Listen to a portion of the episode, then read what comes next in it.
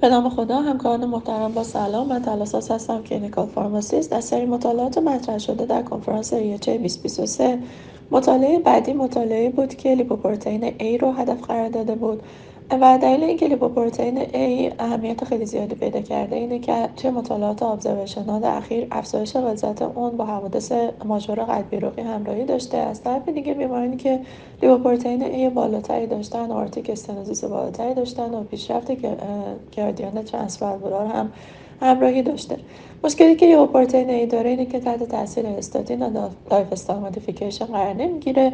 این مطالعه یک مطالعه فاز یک RCT بوده. هدف مطالعه فاز یک تعیین دوز مناسب دارو به این صورت که efficacy مناسبی داشته باشه در عین حال safety ش بیمار رو در معرض در واقع خطر ناشی از adverse effect دارو قرار نده.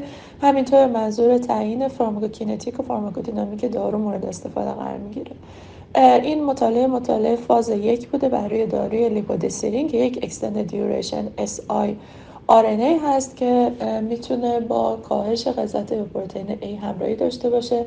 inclusion criteria ی مطالعه بیماران بزرگسال بودن که سن 18 تا 65 سال داشتن BMI بین 18 تا 40 داشتن.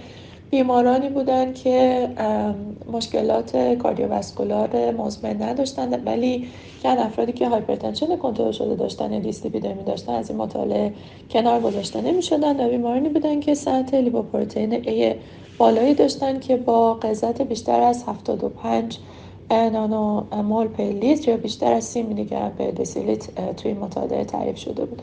بیمارانی که خانم بودن توی سن بارداری بودن اسموکر بودن مصرف بالای الکل داشتن نارسایی کلیوی داشتن جفار کمتر از 60 با فرمول MDRD یا اینکه الفتی بالاتر از دو برابر داشتن بیروبین بالاتر از یک داشتن به جز سرنامه جیلبرت و اونایی که تریگلیسیرید بالاتر از 500 داشتن از مطالعه کنار گذاشته شدن.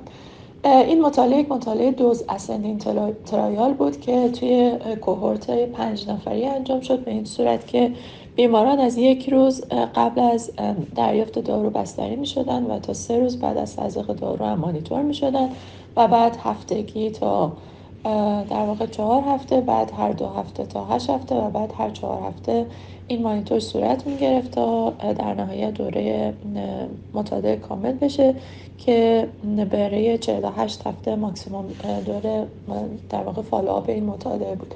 بیماران تا زمانی follow up می شدن که لیپوپروتئین ایشون به حد کمتر از 50 درصد برسه یا اینکه این در واقع دوره مانیتورینگ 48 هفته کامل بشه. اگر بیماران توی 24 هفته اول کمتر از 20 درصد کاهش لیپوپروتئین A داشتن مطالعه متوقف می‌شد و توی این بیماران در واقع lab test مجدد و منظور تعیین غلظت لیپوپروتئین A انجام نمی گرفت دوزایی از دارو که مورد استفاده قرار گرفت 4 میلی گرم 12 32 96 304 و 608 بود.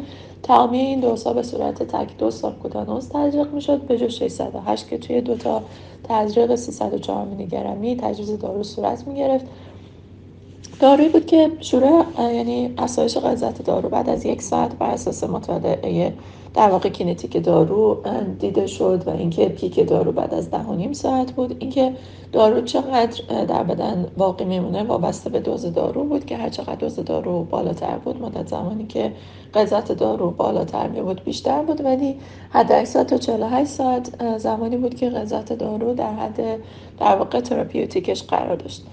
از نظر بررسی نتایج مطالعه توی 4 میلی گرم هم 46 درصد کاهش لیپوپروتئین A دیده شد ولی بالاتر از 90 درصد لیپوپروتئین A در بیمارانی که دوزهای بالاتر دریافت می‌کردن یعنی 96 304 و 608 در میلی گرم دریافت می‌کردن دیده شد در عین حال که در واقع safety outcome قابل ملاحظه ای نداشت. این مطالعه یک limitation هایی هم داشت. مهمترین limitation ش این بود که بیمارانی که حوادث یعنی مشکلات مزمن cardiovascular داشتن از مطالعه کنار گذاشته شده بودن. و از طرف دیگه تنها بیمارانی وارد شده بودن که لیپوپروتئین A بالاتری داشتن.